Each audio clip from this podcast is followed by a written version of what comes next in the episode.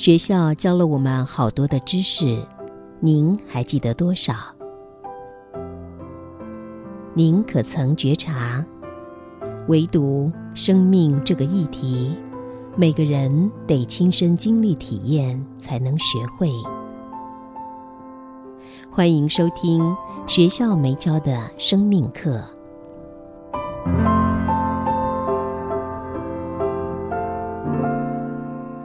新阳心灵笔记，二零二二年六月二十七号。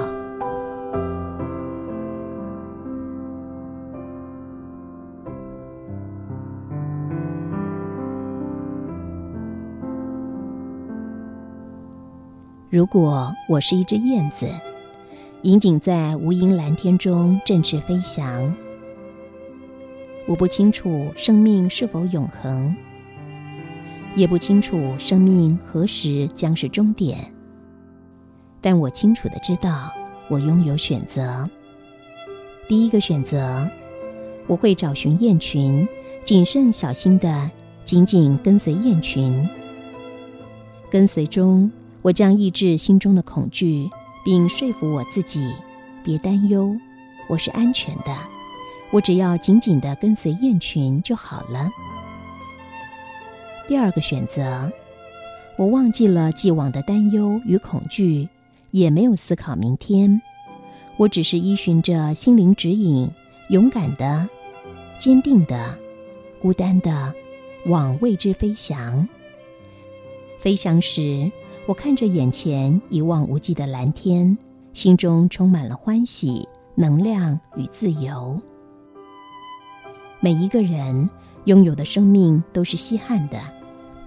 就因为如此，得好好的为生命做个选择：是跟着雁群做雁尾，做个追求安适的追随者，还是望着无垠蓝天做雁头，做个经验未知的创新者呢？生命有点像填充题考卷，考卷没有题目，答案任由你填。也许你会说。我愿意做个创新者，但能力不够，是吗？你没有尝试，怎么知道呢？此外，你大可透过方法加强创造力，感觉不足，补足就好啦。不足不是借口。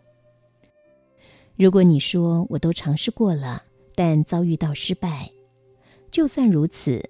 生命充其量不过只是一场经验，一场零和游戏，它既不和也不失，成功与失败根本就不是重点。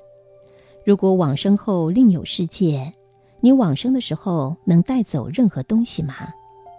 唯一可以带走的，绝对不是财富、权势、地位，或者曾经拥有的爱，而是灵性的提升。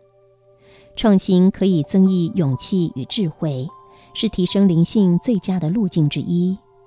对这个提议，美国诗人弗洛斯特在他写的诗《无人走过的路》中投下了赞成票。